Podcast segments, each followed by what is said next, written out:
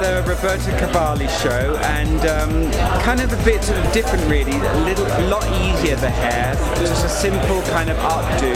I'm using Redken Aerate, which is um, a mousse that I'm putting into damp hair, rough drying it, and then literally pinning it up very easy. Pieces falling out.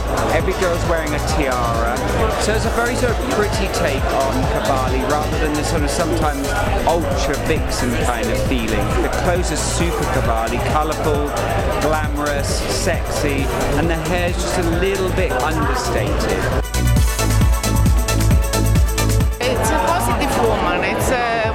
That she wants to appear and to seduce. I love the tiara. So tell me about the beauty look. Yeah, because every, every woman wants to be a small princess. So a small piece gives her a dream. The hair also easy, modern, something simple because the clothes was very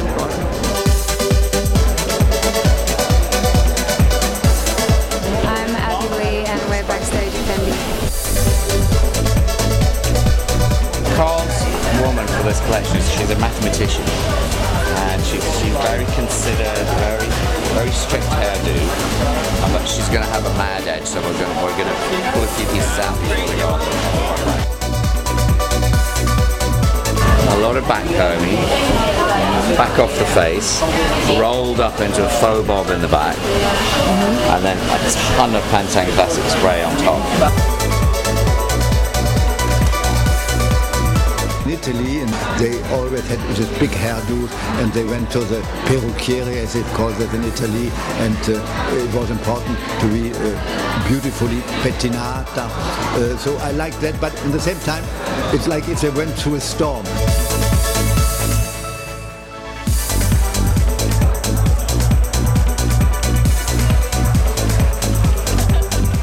Valentino and um, doing the very soft romantic hairdo, like a loose braid wrapped around the head.